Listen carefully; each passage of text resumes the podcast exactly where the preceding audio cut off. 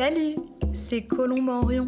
Bienvenue sur Sanitaire, le podcast du dispositif en partenariat One Health Océan Indien du CIRAD, en partenariat avec l'Agence régionale de la santé et l'association Les Petits Débrouillards de La Réunion. Dans ce podcast, vous en apprendrez plus sur One Health, une seule santé, l'interdépendance entre la santé humaine, animale et environnementale.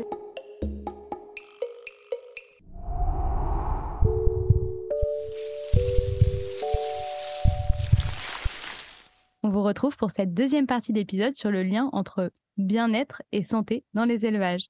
Pour cela, nous retrouvons Gilles Salva, vétérinaire, microbiologiste et directeur général délégué du pôle recherche et référence de l'ANSES. Rebonjour Gilles. Rebonjour Colomb.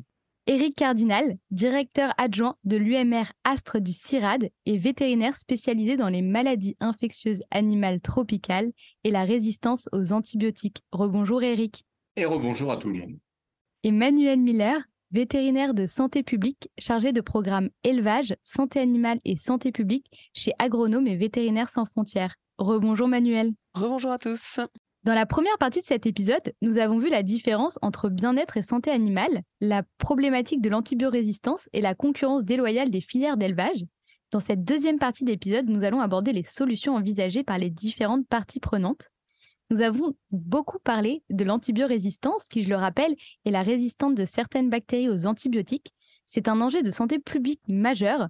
En effet, selon Santé publique France, en 2020, il a été vendu en France 628 tonnes d'antibiotiques destinés à la santé humaine et 451 tonnes destinées à la santé animale. La vaccination peut par exemple contribuer à lutter contre cette antibiorésistance. Mais quels sont les avantages et les inconvénients de cette vaccination? Eric Cardinal oui, effectivement, la vaccination fait partie intégrante de l'arsenal des possibles que l'on peut utiliser à titre d'alternative aux, antibiotiques. Comme vous le savez, hein, donc de, la vaccination, c'est quand même un outil essentiel de santé et de santé publique depuis le début de la vaccination, hein, euh, avec euh, les, les, travaux de Pasteur, autant sur euh, les travaux sur la rage, bien entendu, mais la vaccination également contre la variole. Donc, il faut savoir qu'il y a de nombreux vaccins et donc on a besoin de l'ensemble de cet arsenal pour lutter justement contre les maladies chez l'animal et chez l'homme, bien entendu. Alors, il y a de nombreux avantages à utiliser euh, les vaccins. C'est comme ça, euh, en, notamment en santé humaine, hein, qu'on a éliminé, entre guillemets, euh, la variole. Et donc l'idée, c'est vraiment de prévenir en amont toute bactériose ou virus qui pourrait se produire. Alors, Bien sûr, je dirais que l'efficacité euh, vaccinale n'est plus à démontrer, ça protège. Mais lorsqu'on utilise des vaccins, le problème, c'est que on ne sait pas faire forcément la différence entre une infection sauvage ou une infection avec euh, le pathogène vaccinal. Donc, euh, c'est pour ça qu'on utilise souvent des vaccins qui permettent de faire la différenciation entre l'infection sauvage et l'infection liée, au vaccin. Donc, en gros, euh, la vaccination, c'est vraiment un, outil essentiel, mais encore faut-il qu'il existe. Et si on parle de résistance aux antibiotiques, ben, on n'aura pas des vaccins contre toutes les bactéries connues. Donc, il faudra bien sûr ben, euh, lutter euh, contre les autres d'une autre façon. La vaccination s'inscrit justement dans plusieurs alternatives aux, antibiotiques et il faut, lorsqu'on a de la vaccination, et même si on a de la vaccination, il faut également travailler sur la biosécurité, c'est-à-dire les mesures d'hygiène qui permettent à un pathogène depuis l'extérieur de rentrer dans une population indemne, quelle qu'elle soit, que ce soit des, bovins, des petits ruminants, des volailles ou des porcs. Donc euh, la vaccination fait partie de l'arsenal avec énormément d'avantages, mais il y a forcément ses inconvénients de différenciation, et c'est surtout un seul élément, parmi tant d'autres. Justement, euh, Gilles Salva, quels sont les autres moyens mis en œuvre pour limiter euh, l'antibiorésistance? Alors, quand on parle d'alternatives aux antibiotiques, euh, parce que limiter l'antibiorésistance, c'est utiliser moins d'antibiotiques, hein, donc il faut parler d'alternatives. La première, dont a très bien parlé Eric, c'est la vaccination. Et ça reste l'alternative la plus crédible et, la plus fiable à cette heure. La deuxième alternative, c'est d'avoir des animaux qui ne sont pas malades, donc d'avoir des conditions d'élevage qui mhm. permettent que ces animaux ne soient pas malades. Et c'est, je dirais, c'est même la première alternative. Avant de vacciner, on essaye de produire des conditions d'élevage qui font que les animaux ne sont pas malades. Alors, une fois qu'on a dit ça, de temps en temps, on a des animaux malades. Est-ce que la phytothérapie peut être une substitution? Alors, pas complètement. Pourquoi? Parce que les médicaments à base de plantes, d'une manière générale, alors déjà, il faut s'assurer de leur qualité, hein, parce que euh, dans les plantes, il y a plein de substances qui peuvent être bénéfiques. Il y a aussi des substances qui peuvent être toxiques. On a pas mal porté euh, pour, ce qui est de l'ANSES euh, à travers l'agence du médicament vétérinaire qui, donne les autorisations de mise sur le marché pour les, médicaments en France et puis pour certains médicaments en Europe. On a pas mal porté auprès du, législateur européen le fait qu'il faudrait des conditions d'évaluation des dossiers en phytothérapie qui soient un peu différentes, un peu moins drastiques que, pour les antibiotiques par exemple, hein. euh, sachant que la phytothérapie va plutôt être utilisée en complément de bonnes méthodes d'élevage pour essayer de rétablir un équilibre physiologique de l'animal qui fasse que l'animal ne soit pas malade, plutôt que pour lutter contre une infection qui est effectivement déjà présente dans l'élevage. Et, en aucun cas, c'est quelque chose qui peut complètement se substituer aux antibiotiques. Je pense que malheureusement, il n'y a pas beaucoup de substituts aux antibiotiques, si, si ce n'est la vaccination. Mais l'autre euh, levier sur lequel on peut jouer aussi, c'est d'essayer d'utiliser les antibiotiques qui sont bien adaptés à la bactérie qui est présente. Et pour ça, il faudrait avoir des tests rapides d'orientation diagnostique, ce qu'on appelle des TROD, qui permettraient de savoir si on a affaire à une bactérie ou un virus, quand on a une infection, déjà, c'est une première chose. Si c'est un virus, c'est pas la peine de traiter avec des antibiotiques. Et dans un deuxième temps, de savoir si cette bactérie est résistante à certains antibiotiques pour ne pas mettre cela précisément en première intention. Et donc, ces tests rapides qu'on est en train de développer dans un certain nombre de laboratoires de recherche devraient permettre demain aux vétérinaires, voire à l'éleveur lui-même, d'orienter l'antibiothérapie vers le bon antibiotique de façon à éviter de développer de l'antibiorésistance, de sélectionner des bactéries résistantes parce que on s'adresserait à des bactéries sensibles parce qu'on aurait choisi le bon antibiotique. Donc mieux ciblé pour mieux soigner. Exactement. Manuel Miller, dans la première partie de cet épisode, euh, vous nous avez un petit peu euh, parlé euh, des moyens humains et techniques qui étaient nécessaires pour accompagner les éleveurs justement dans le traitement de leurs animaux. Le dispositif en partenariat euh, One Health Océan Indien a développé une mallette pédagogique santé animale Océan Indien pour aider les vétérinaires, les techniciens vétérinaires et les autres professionnels de la filière à identifier les maladies prioritaires euh, dans la zone. À l'instar de cette mallette pédagogique, Agronomes et Vétérinaires sans frontières contribuent à former des travailleurs communautaires, des guérisseurs traditionnels et des techniciens de services décentralisés. Est-ce que vous pouvez nous en parler?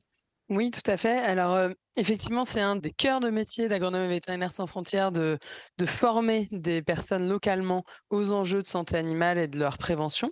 Euh, et de plus en plus, on s'intéresse aussi du fait du contexte que je décrivais dans l'épisode précédent de mauvais usage des médicaments vétérinaires et également euh, des pesticides à ces pratiques-là. Dans le sud du Sénégal, donc en Casamance, où on travaille vraiment de manière très intégrée avec, en réunissant au sein de même formation à la fois des éleveurs relais, donc c'est ce qu'on appelle nous, euh, d'un point de vue euh, plus général, des agents communautaires de santé animale. Donc, ce sont des éleveurs qui sont mieux formés que euh, leurs voisins aux enjeux de santé animale et qui sont en fait les conseillers techniques de proximité dans les villages. Donc, ces éleveurs relais, des relais communautaires en santé humaine, puisqu'il y a aussi le pendant côté santé humaine dans les cases de santé, et ce qu'on appelle les Badiengor, qui sont les sages-femmes traditionnelles. On les réunit pour les sensibiliser et les former, et on associe à ces sessions de formation effectivement les représentants des services euh, décentralisés de l'État, donc euh, les euh, médecins, chefs de centre au niveau de la santé humaine et également les services vétérinaires déconcentrés pour à la fois sensibiliser et les former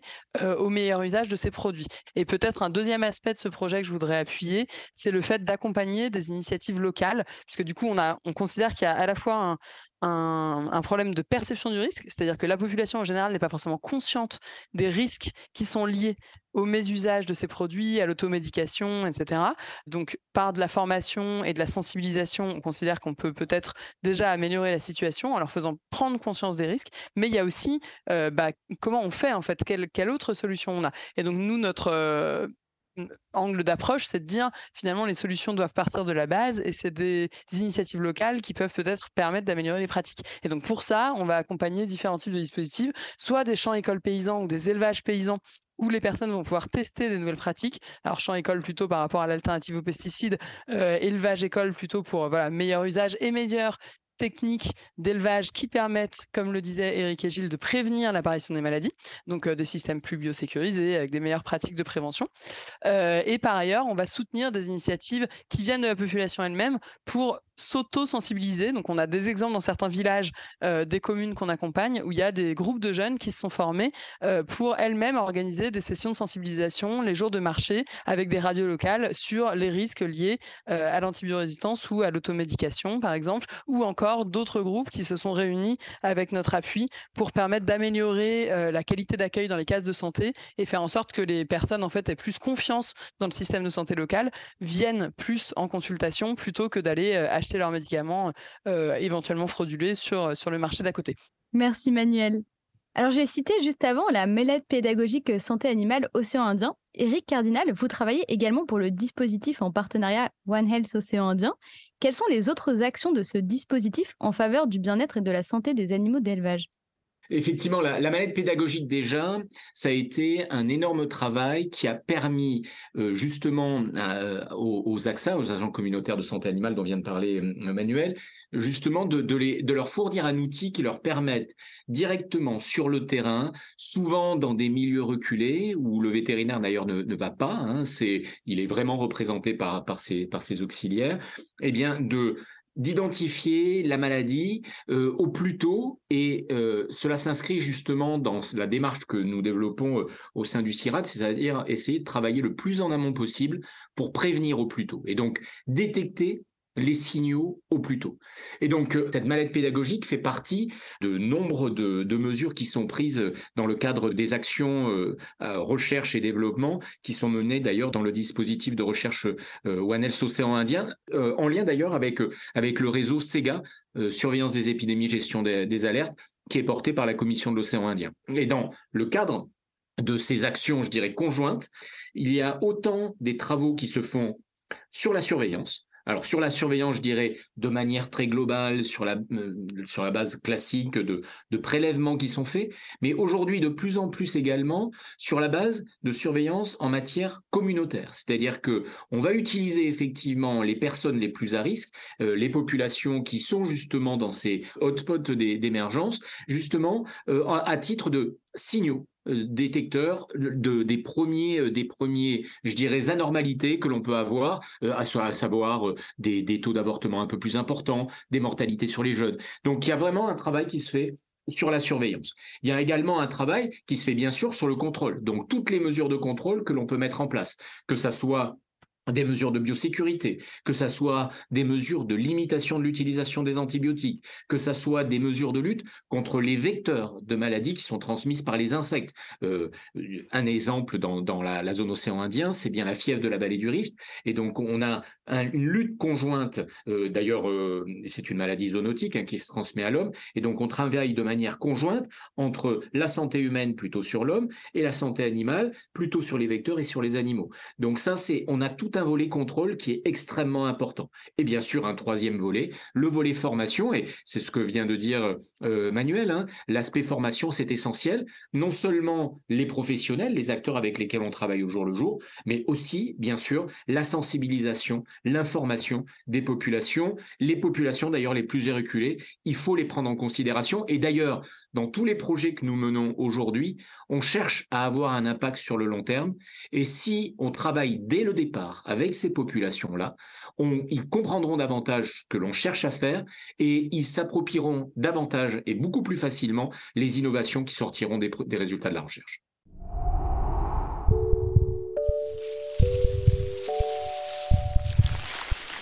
Maintenant, on va se tourner sur euh, les pouvoirs publics. À ce niveau-là, le ministère de l'Agriculture avait lancé en 2010 le plan éco-antibio, qui aurait fait chuter de plus de 50% la consommation d'antibiotiques dans les élevages et chez les animaux domestiques. Ce plan a été suivi par le plan éco-antibio 2. En quoi consiste-t-il, Gilles Salva? Alors, les, plans éco-antibio, d'une manière générale, avaient pour but d'associer euh, au, ministère de l'Agriculture l'ensemble des partenaires donc du prescripteur, euh, de l'éleveur, euh, du transformateur aussi, enfin l'ensemble des, filières de production animale, y compris les, vétérinaires, euh, dans un but commun de diminuer la consommation d'antibiotiques. Alors, en particulier la consommation d'antibiotiques dits critiques. Les antibiotiques critiques, en fait, ce sont ceux qui sont utilisés en avant-dernière intention ou en dernière intention dans le traitement des maladies humaines.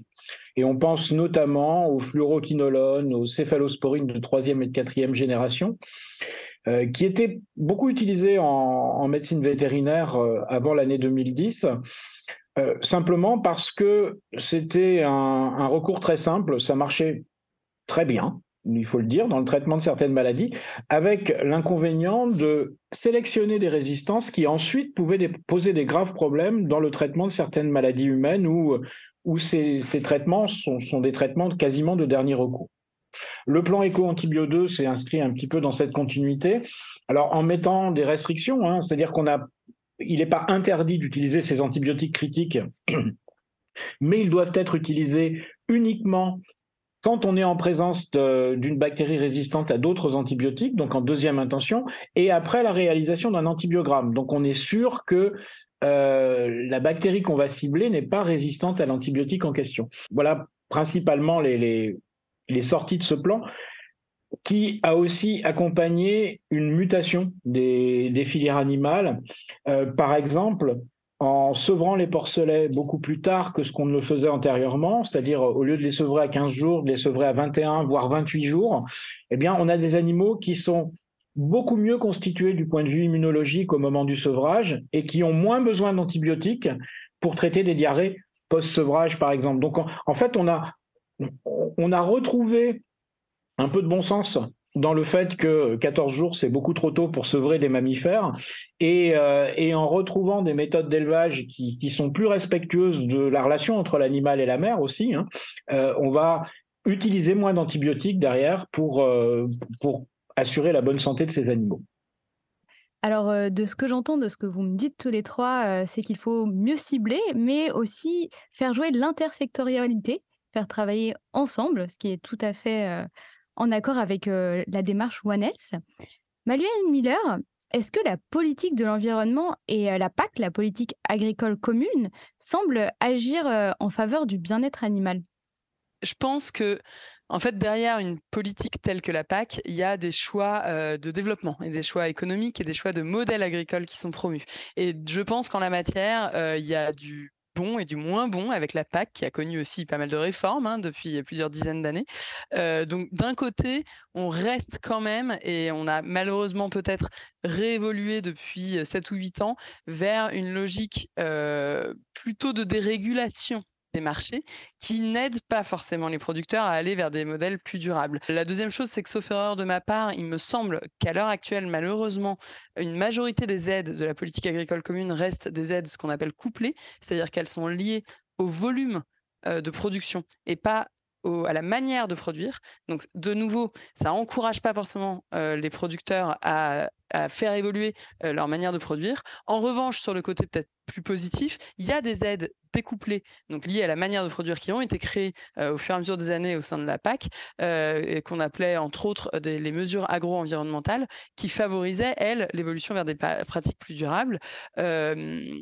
Donc, on peut voir ça comme quelque chose de positif qui va dans le bon sens. Cela dit, ça reste une minorité du volume financier des aides accordées et on sait que forcément les aides, ça oriente la manière dont on fait nos choix de production. Et par exemple, c'est vrai que la plupart des agriculteurs qui travaillent euh, dans des logiques, par exemple, de conversion à l'agriculture biologique, euh, disent que euh, ça reste quand même limité. L'aide publique à la conversion vers le bio reste limitée et parfois il y a une barrière à l'entrée pour les agriculteurs euh, en termes de capacité économique à changer leur système de production, euh, bah, qui est importante. Et s'il n'y a pas d'aide publique derrière ou pas suffisamment, bah, ça leur permettra pas en fait de changer de système et d'aller vers des choses qui soient soit plus durables environnementalement, soit peut-être un peu plus euh, bénéfiques, on va dire, sur le, bien-être des animaux. Brièvement, juste pour dire que je suis tout à fait d'accord avec l'analyse de Manuel, mais c'est pas ça le point important. Mais cette notion de découplage est importante et entre production et subventions européennes, notamment dans le domaine du bien-être animal, notamment dans le domaine de pratiques d'élevage d'une manière générale plus respectueuse de l'environnement, mais elle doit s'inscrire dans la durée.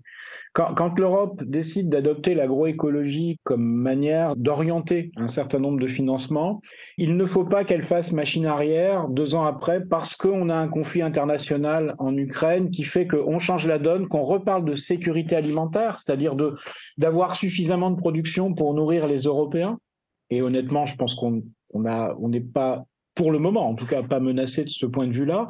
Et on a besoin d'une politique agricole commune qui s'inscrive dans le long terme, parce que l'évolution des systèmes de production, ça n'est pas quelque chose qu'on décrète du jour au lendemain, ou alors on va, euh, je dirais, se débarrasser des éleveurs et des agriculteurs parce que plus personne ne comprendra et ne pourra suivre. Quand un éleveur il investit, il investit à peu près pour 20 ans.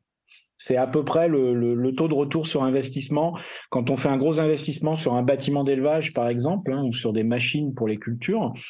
Euh, donc, si on a une politique qui s'inscrit dans le long terme, mais qui change à court terme en fonction de contextes internationaux qui fluctuent en permanence, évidemment, on ne permet pas aux agriculteurs on, on ne leur laisse pas le temps de s'adapter.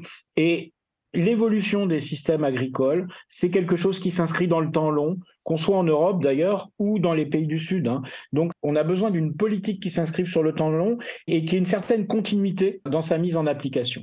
Et à l'échelle européenne, les normes sur le bien-être animal devraient être revues d'ici l'été 2023 pour une mise en œuvre prévue en 2027. Quelles évolutions pouvons-nous espérer, Eric Cardinal? L'Union européenne s'est euh, vraiment considérablement orientée sur une nouvelle, euh, nouvelle stratégie qui va de la ferme à la table.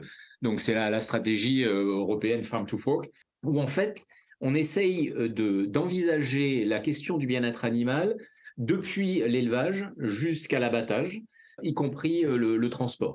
Et donc là, il y a résolument une évolution euh, des pratiques qui est mise en œuvre. Alors, on, a parlé hein, notamment lors du premier épisode de cette question de la castration à vide des porcelets. On a parlé également euh, des volailles en batterie. On parle également, et c'est un débat de société, hein, du broyage des poussins. Et donc, il y a vraiment, à l'échelle européenne, tout un groupe qui travaille sur les innovations à titre d'alternative à ces pratiques effectivement euh, barbares. Donc, euh, euh, si je prends par exemple le cas du broyage des poussins, des techniques autour de l'ovosexage, c'est-à-dire le, essayer d'identifier le sexe directement au sein de l'œuf, etc. Et donc, il y a vraiment un... Pardon, est-ce que vous pourrez détailler un petit peu cette pratique pour nos auditeurs et auditrices? Ce sont des techniques qui permettent de voir avant l'éclosion du poussin, donc avant que le poussin finalement ne naisse hein, euh, quelque part, eh bien de voir si c'est un mâle ou si c'est une femelle.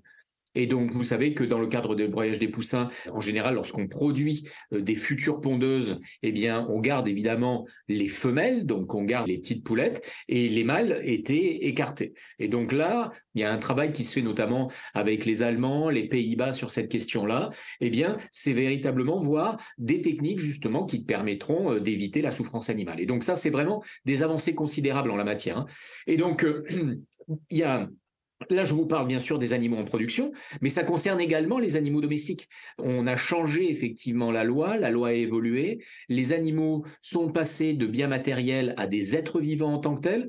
Je vous rappelle hein, les, différentes libertés euh, euh, qui va euh, avec le, bien-être animal, hein. donc la liberté de soif, de manger, la liberté d'inconfort, la liberté de, stress et, de maladie. Donc tous ces aimants-là font partie justement de l'orientation que veut donner l'Union européenne sur le sujet. Et d'ailleurs, euh, lors du dernier salon de, l'agriculture, hein, il y a le, Centre national de référence euh, sur le bien-être animal, qui a, en, tout cas à l'échelle nationale, hein, qui a été signé à nouveau euh, par l'INRAE, Gilles, pour, pour l'ANSES, les écoles vétérinaires, les instituts techniques, justement, qui montrent que l'ensemble des professionnels euh, de, acteurs de l'élevage au niveau national eh bien, souhaitent continuer les efforts pour améliorer le bien-être animal. Mais oui, on est sur la bonne voie et il faut continuer. Et, euh, et je vous dis, et ça concerne autant les animaux d'élevage que les animaux domestiques eux-mêmes. Gilles, vous voulez ajouter quelque chose? Oui, juste pour dire que en fait, toutes les normes vont pas être revues en 2023. Hein. et, l'Europe euh, s'est laissé sept ans en fait pour espèce par espèce, euh, revoir les, normes sur le bien-être animal. Alors pourquoi c'est important cette durée? Parce que on, va rentrer dans des phases de négociation. Euh, je cite un exemple. On a demandé dernièrement à l'EFSA, l'autorité européenne de sécurité des aliments, de se prononcer sur combien de kilos de poulet au mètre carré il faudrait au maximum pour que les poulets soient élevés dans des bonnes conditions de bien-être. Pour mémoire, actuellement, ça va jusqu'à 42 kilos au, mètre carré. Hein. Donc euh, c'est assez élevé. Euh, L'EFSA, les experts de l'EFSA sont prononcés et ont dit bah, au maximum, il faudrait 11 kilos au mètre carré. Euh, donc vous voyez bien que si on doit multiplier par 4 à peu près la, surface par animal immédiatement, ça va pas le faire. Économiquement, ça va pas le faire. On n'a pas forcément les surfaces pour le faire, etc. Donc, il va probablement y avoir une négociation entre les organisations de production, les États membres et, euh, la Commission européenne pour savoir est-ce que 42 euh, bah, c'est sûrement trop, on en est à peu près sûr. 11 euh, c'est sûrement l'optimum. Est-ce qu'il y a un, juste milieu pour à la fois euh, continuer à faire de l'élevage en Europe hein, et à la fois assurer euh, le revenu des éleveurs et le bien-être des animaux? L'absurdité serait qu'on ait des normes européennes qui soient très strictes, qu'on ne soit pas capable d'appliquer ou en tout cas qui nous contraignent d'aller chercher des importations dans des pays qui, eux, ne respectent pas du tout les normes européennes et qui sont restés à 42 kg au mètre carré, par exemple. Donc, euh, ces négociations, elles sont en cours et elles devraient permettre de trouver un juste milieu qui fasse que l'Europe soit un, vrai espace de bien-être animal, euh, sans pour autant se couper des réalités complètement euh, économiques.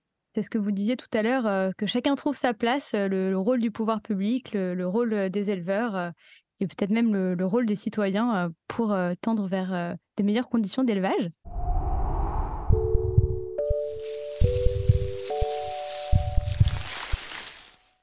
À l'occasion du Salon euh, international de l'agriculture qui s'est tenu du 25 février au 5 mars dernier à Paris, les trois ministres, respectivement de euh, l'agriculture, de la santé et de la transition écologique, ont annoncé la création d'un institut One Health destiné à former les décideurs publics et privés à l'approche One Health qui, je le rappelle, est l'interdépendance entre la santé humaine, animale et environnementale. Cela peut-il permettre une meilleure prise en compte du continuum humain, animal et environnement et du même coup l'amélioration des conditions d'élevage à l'échelle nationale. Gilles Salva. Alors cet institut One Health, en fait, c'est un institut de formation de haut niveau pour les cadres de la fonction publique, pour les cadres des grandes entreprises, enfin ou des petites ou grandes entreprises d'ailleurs, d'une manière générale plutôt euh, pour l'encadrement supérieur, pour les sensibiliser à ce continuum entre la santé animale et la santé humaine. Euh, donc oui, ça va, enfin, ça va contribuer à l'appropriation par des gens qui ne sont pas spécialistes de la santé pour certains, hein.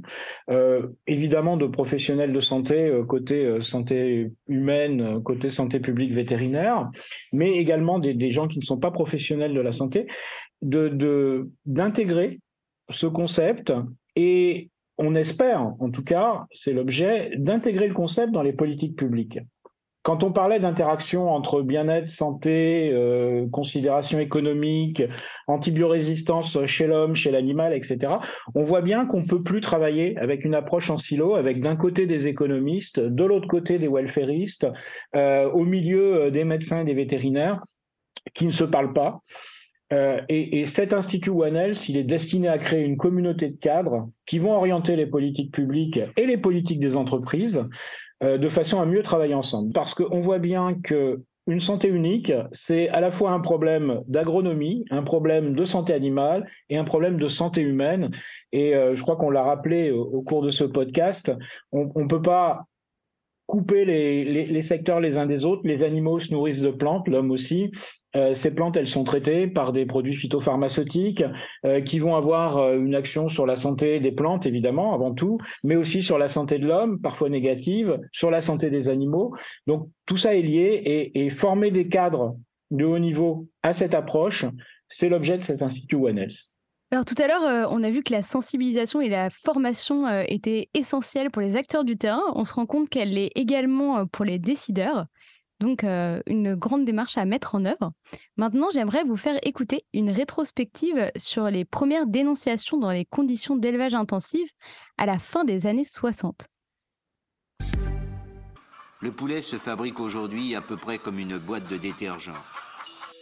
Fin des années 60, la France découvre l'élevage intensif à la télévision.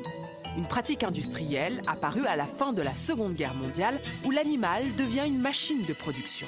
On les appelle d'ailleurs des veaux en batterie euh, que l'on élève en trois mois avec des régimes artificiels qui leur permettent de devenir rapidement des veaux de boucherie. Volailles élevées en batterie, porcs et bovins entassés et engraissés sur de petites surfaces. Face à cette réalité, certains journalistes s'interrogent. Est-ce qu'il n'y a pas, au fond, un risque pour le consommateur à cette industrialisation de la distribution, de la production? Et Je crois qu'au contraire d'un risque, le consommateur y a déjà trouvé de très gros avantages. À cette époque, quelques voix s'élèvent aussi contre la pollution issue de ces élevages intensifs. En 1972, par exemple, dans un village normand, une porcherie industrielle mettait en colère les habitants. Le mauvais traitement des déjections de porcs polluait l'eau de la rivière. Et en quoi vous gêne-t-elle cette pollution, monsieur Pilu? Eh bien, Elle me gêne du fait que je désirais installer ici euh, plusieurs bacs, 7 euh, ou 8 bacs, pour élever des truites. Maintenant, c'est impossible du fait que l'eau est polluée depuis à peu près 500 mètres par l'existence d'une porcherie industrielle. Aujourd'hui encore, l'Organisation des Nations Unies pour l'alimentation et l'agriculture affirme que l'élevage intensif est l'une des causes principales des problèmes environnementaux. Alors, euh, les élevages intensifs sont bel et bien un enjeu environnemental de taille que l'on a déjà bien abordé tout au long de cet épisode. Et maintenant, on va revenir un petit peu euh, sur, euh, sur les élevages extensifs et sur cette archive qu'on vient d'écouter. Je laisse la parole à qui veut peut éventuellement commencer hein, là-dessus. Hein. Donc, euh, alors, euh, on voit effectivement là euh, des élevages de volailles, des élevages de porcs qui sont très concentrés. que ça soit en, France, on a vraiment des bassins de production, hein, notamment en Bretagne. Hein, Gilles me, me démentira pas, mais on a des gros bassins de production. Et tout à l'heure, on parlait de l'eutrophisation, effectivement, qui été observée sur les côtes d'Armand. Donc, on a vraiment un problème lié à l'intensification de l'élevage d'un côté. Côté extensif, tout n'est pas rose non plus. On a aussi des règles environnementales à respecter. Et justement, c'est tout l'objet euh, de la transition euh, agroécologique, c'est vraiment de travailler de manière harmonieuse avec le développement de l'agriculture et, je dirais, la biodiversité environnementale qui va avec, c'est-à-dire le respect euh, des forêts et des autres, et des autres zones. Encore une fois, on ne peut plus se permettre de réfléchir. On parle de, One Health et on parle de One Health, de ne plus réfléchir en silo pour la santé, mais c'est vrai pour tout. Et seuls, je dirais, des approches euh, systémiques qui englobent justement les questions euh, dans, dans une même réflexion pourront nous permettre de vivre pour le futur. Mais Manuel euh, veut me compléter, je vais lui laisser la parole. Merci Eric. Non, je voulais juste réagir effectivement à cette archive parce que ce que je trouve super intéressant, c'est que ce dont ça parle, c'est aussi de l'évolution de ce qu'on appelait à l'époque, mais plus de temps maintenant, la paysannerie. Et le rapport à l'agriculture et à la production, en fait, ça a été quand même euh, d'une rapidité et quelque part d'une violence très importante dans nos pays occidentaux. L'après-guerre, là, on la est révolution verte. Et, et l'industrialisation de, de, de l'agriculture, alors même si toute l'agriculture n'est pas industrielle hein, euh, encore aujourd'hui, mais ça a été une transition tellement rapide que les impacts étaient forcément assez importants. Et, euh, je tiens juste à rappeler que euh, dans certains autres contextes, alors autant en France, on a de moins en moins de paysans, et c'est même euh, une vraie problématique, y compris en termes de, transmission des exploitations agricoles, autant dans pas mal d'autres pays du monde, on a encore 80-85% de la population qui sont en fait des agriculteurs et des, agriculteurs paysans. Donc on a une, en fait des contrastes tellement énormes entre systèmes de production et entre contextes que, enfin voilà, je, trouve que c'est très intéressant d'avoir ce recul-là euh, et, ce regard rétrospectif parce qu'en fait, chez nous, cette transition, elle s'est faite de manière très, très, très rapide finalement quand on regarde à, l'échelle humaine. Merci Manuel, et c'est sûrement cette rapidité euh, qui fait qu'on a encore euh, beaucoup de choses à, apprendre et beaucoup de choses à mettre en place tous ensemble. Gilles, vous avez quelque chose à ajouter?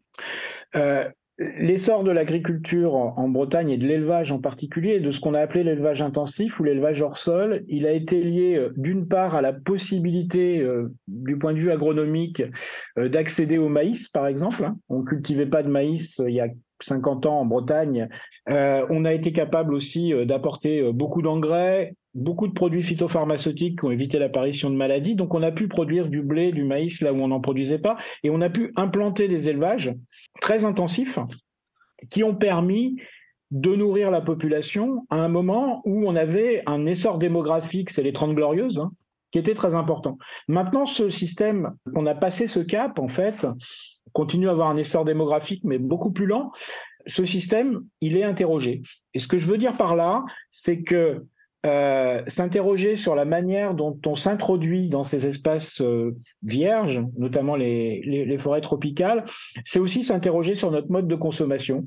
Euh, est-ce qu'on a besoin d'autant de terres rares pour fabriquer autant de téléphones portables? Et est-ce que la durabilité, c'est pas le recyclage, c'est pas les maintenir plus longtemps en vie, etc., etc. Donc, vous voyez, au-delà de l'élevage, en fait, euh, ces considérations économiques et, les considérations de la demande qu'on a sur ces produits de haute technologie, elles vont aussi impacter euh, l'environnement et la déforestation au même titre que l'élevage peut impacter et la, grande demande mondiale en viande peut, aussi impacter ces, ces écosystèmes. C'est ça, la consommation ne passe pas que euh, par l'alimentation et il y a beaucoup de choses à revoir. Mais c'est très intéressant l'essor extrêmement rapide de, cette révolution agricole et le fait que oui, à un moment donné, on en a eu besoin et ce qui a fait que c'est arrivé très rapidement et qu'on n'a peut-être pas eu assez de recul critique pour voir les enjeux auxquels ça nous mettrait. Et c'est maintenant que ça commence à être repensé.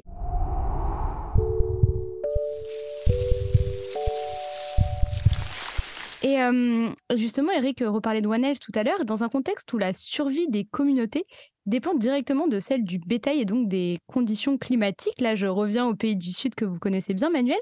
En quoi une, approche One Health dans ces pays-là est aussi indispensable? Alors, elle est indispensable en fait tout simplement du, fait du mode de vie des personnes et, des contraintes auxquelles elles sont euh, euh, confrontées. Donc, le mode de vie, je, viens d'en parler, euh, on a dans certains pays 80 à 85% de, la population qui est, qui est paysanne, que ce soit d'ailleurs en milieu rural ou parfois en milieu périurbain, hein, parce qu'on a, on a des personnes qui, migrent, on a quand même des phénomènes d'exode rural, mais y compris en périurbain, ils pratiquent encore à l'échelle familiale le, petit élevage ou, la, petite production. donc, déjà, les liens euh, intrinsèque entre animaux élevés euh, qui sont élevés euh, je veux dire, au milieu de la famille. On n'a pas une, séparation en termes d'espace entre les élevages et les personnes. La vie quotidienne est beaucoup plus imbriquée entre les animaux, y compris d'élevage, et les humains. et le lien à l'environnement, c'est-à-dire que la dépendance directe aux ressources naturelles du territoire est peut-être plus forte du fait d'un moindre, d'une moindre capacité d'investissement et d'achat d'intrants extérieurs. du coup, ces approches et le, la nécessité de considérer de manière intégrée la santé des humains, la santé des animaux qu'ils élèvent et la santé de l'environnement dans lequel ils, évoluent, elle est particulièrement prégnante.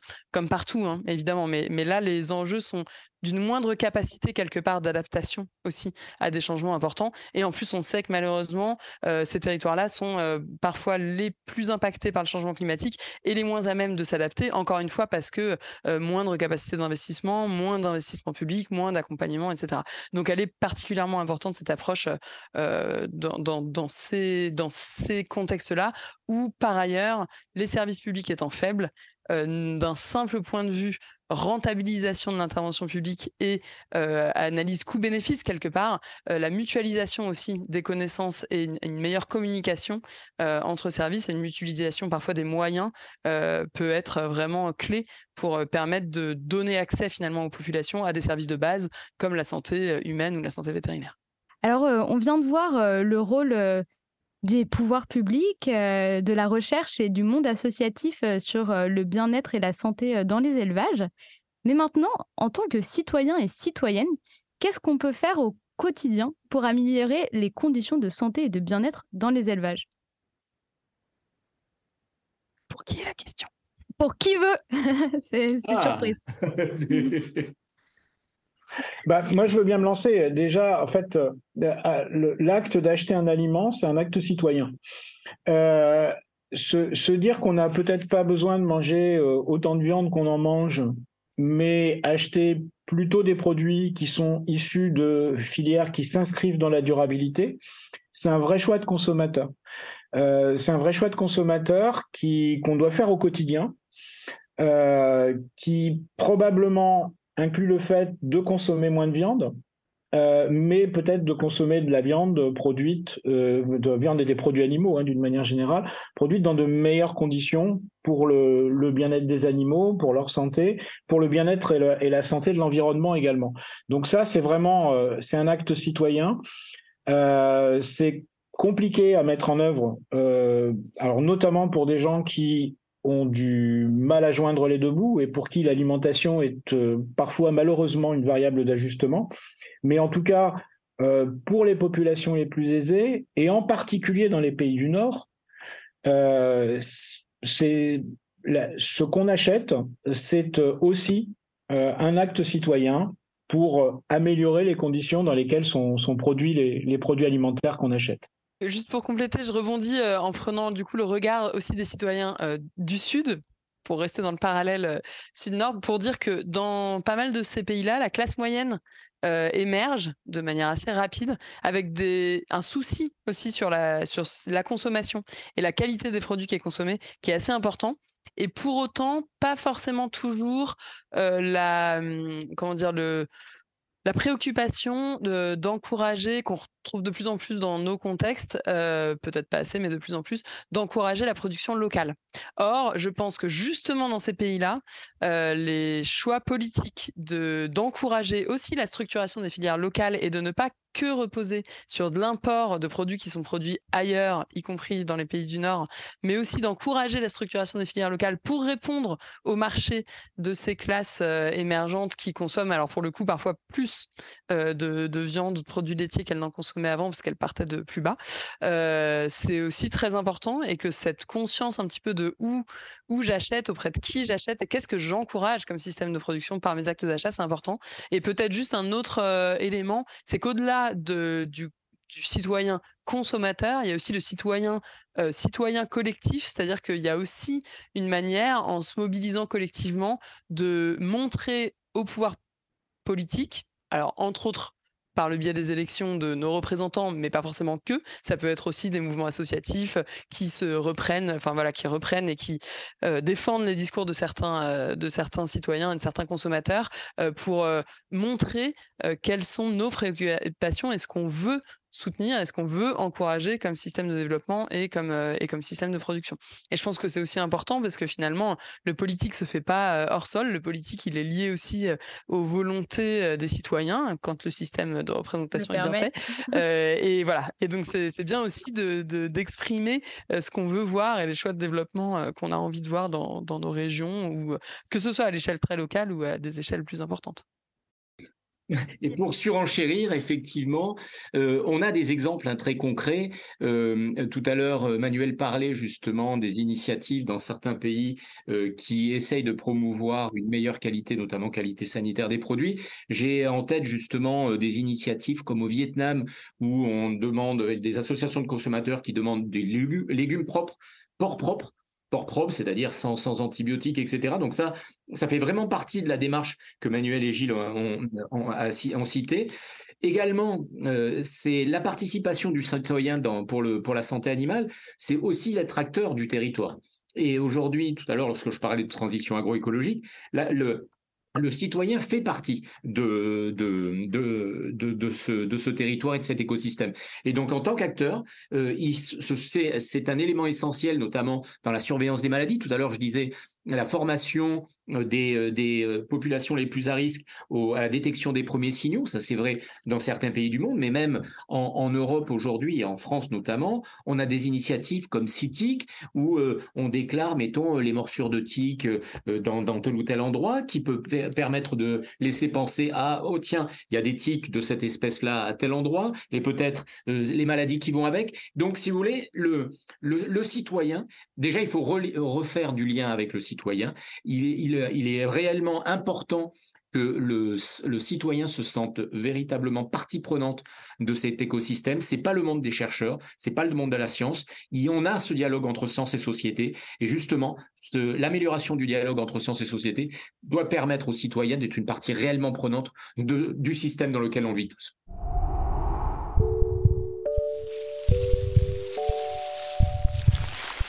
Dans la première partie de cet épisode, nous avons vu que l'augmentation démographique, la baisse du pouvoir d'achat et les enjeux économiques pouvaient nuire au bien-être et à la santé animale. Et dans cette seconde partie, nous aurons compris que la prise de conscience citoyenne, le travail intersectoriel, la formation et la sensibilisation des pouvoirs publics et des acteurs du terrain étaient tant de moyens mis en œuvre pour améliorer le bien-être et la santé dans les élevages et du même coup ceux des humains et de l'environnement. Merci à tous les trois. L'épisode touche à sa fin. Avant de nous quitter, est-ce que vous auriez une œuvre d'art, un film, un livre, une exposition ou autre à nous conseiller à nos auditeurs et auditrices? Allez, je me lance. Pour ma part, ce que j'aimerais citer, c'est une pléthore peut-être de productions cinématographiques, documentaires en particulier, qui parlent de la ruralité, du rapport au monde agricole, etc. Alors, je vais citer un festival qui est organisé chaque année dans les monts du Lyonnais, donc proche de là où est basé Agronomie Vétérinaire Sans Frontières, qui s'appelle Festivache, et qui a une programmation, mais vraiment excellente de tout un tas de films documentaires et de fiction d'ailleurs euh, qui parlent de ces sujets de ruralité, d'élevage, etc. à travers le monde. Donc j'encourage à aller checker leur euh, programme et d'aller éventuellement chercher les films qui, euh, qui s'y rapportent. Et il y a quelques années de ça, ils avaient diffusé un film que j'ai trouvé très intéressant parce que très complexe qui s'appelle Petit paysan, qui est un documentaire, enfin c'est pas un documentaire, c'est un film de fiction tiré d'une histoire vraie euh, d'un éleveur qui se retrouve confronté euh, à la vache folle dans son élevage et donc à l'abattage de son cheptel et qui en fait euh, comme ça va tellement modifier en profondeur bah, le rapport qu'il a en fait avec son cheptel, avec ses animaux, va petit à petit dériver vers euh, de moins en moins de légalité. Alors je spoile pas le film, mais je trouve qu'il est magnifique sur ce qu'il nous raconte de euh, la complexité finalement de la relation entre l'éleveur, son animal, mais aussi la société, le sanitaire. Et je trouve que c'est un très beau film. Super, merci beaucoup Manuel. Eric alors, euh, moi, je dirais de manière globale, euh, je pense à, un, livre qui est sorti assez récemment, euh, qui était à l'initiative notamment du CNRS sur sortir des crises, en essayant justement, en appliquant la, pratique ONL. Je, je l'ai trouvé assez intéressant. Et, de manière associée, je dirais, euh, le, les rapports de, de l'IPBES, donc euh, vous savez, euh, tout ce qui est biodiversité et santé des écosystèmes, et je pense que on y trouve beaucoup de choses, et c'est souvent négligé, d'ailleurs comme, le, comme les rapports du GIEC, malheureusement. je pense que ça vaut le coup même de lire ne serait-ce que le résumé, parce qu'il y a énormément d'informations qui sont contenues là-dedans. Et un autre événement que je voudrais citer et qui concerne davantage la Réunion, et auquel j'ai participé plusieurs fois, c'est tout ce qui est agrofertile parce qu'il y a un lien justement avec les acteurs, alors notamment bien sûr les lycées agricoles, hein, mais dans lequel on a aussi euh, les acteurs de l'agriculture et de l'élevage qui sont présents. Et je pense que c'est vraiment un bon moment et un bon moyen de faire passer le message autour de ces concepts un petit peu innovants de One Health, de One Welfare et de vision euh, holistique de, de notre monde. Merci Eric. Gilles alors moi, deux, suggestions si c'est possible. Tout à fait. D'abord un jeu. Oh. D'abord un jeu que mon agence vient de, vient de publier sur son site internet qui s'appelle Agent au risque et qui s'appelle, euh, dont le sous-titre est Glissez-vous dans la peau d'un scientifique de l'ANSES. Euh, l'idée étant de jouer pendant 15 minutes euh, avec une émergence chez des animaux domestiques là, et, de voir comment vous réagiriez en tant que scientifique pour éviter que cette émergence ne devienne une pandémie. Donc c'est un petit jeu, c'est très simple, c'est destiné un petit peu à, s'approprier la façon dont on détecte les, émergences et dont les, gens dans les laboratoires travaillent pour essayer de les, résoudre. Et, un livre, alors moins ludique, mais qui a été euh, qui, été écrit euh, notamment par Jacob Zinstag. Jacob Zinstag est le théoricien du One Health. Hein, c'est le premier qui a qui a mis euh, qui a, formulé ce, concept. Et euh, un, de, ses livres, qui est un, livre collaboratif avec pas mal de, co-auteurs, qui s'appelle One Health, une seule santé, théorie et pratique des approches intégrées de la santé, qui est publié aux éditions Quae. Euh, ce livre est disponible en français euh, gratuitement en téléchargement ou, moyennant, moyennant espèces sonnantes et trébuchantes si vous voulez le livre papier. Mais il fait un peu la synthèse de d'une approche très pratique du, One Health et alors notamment parce que euh, ces équipes ont une grande expérience des pays du Sud, de montrer comment intégrer euh, les systèmes de santé et les systèmes de santé publique vétérinaire au sein de communautés villageoises parfois euh, permet d'améliorer le quotidien des gens et d'améliorer la santé des animaux. Donc c'est vraiment, enfin c'est une preuve par l'exemple de, de ce que peut être le concept One c'est ce qu'il devrait être pour, euh, pour assurer euh, ce bien commun de l'humanité qu'est la santé. Merci Gilles Salva, Eric Cardinal et Manuel Miller de nous avoir éclairés sur la santé et le bien-être dans les élevages.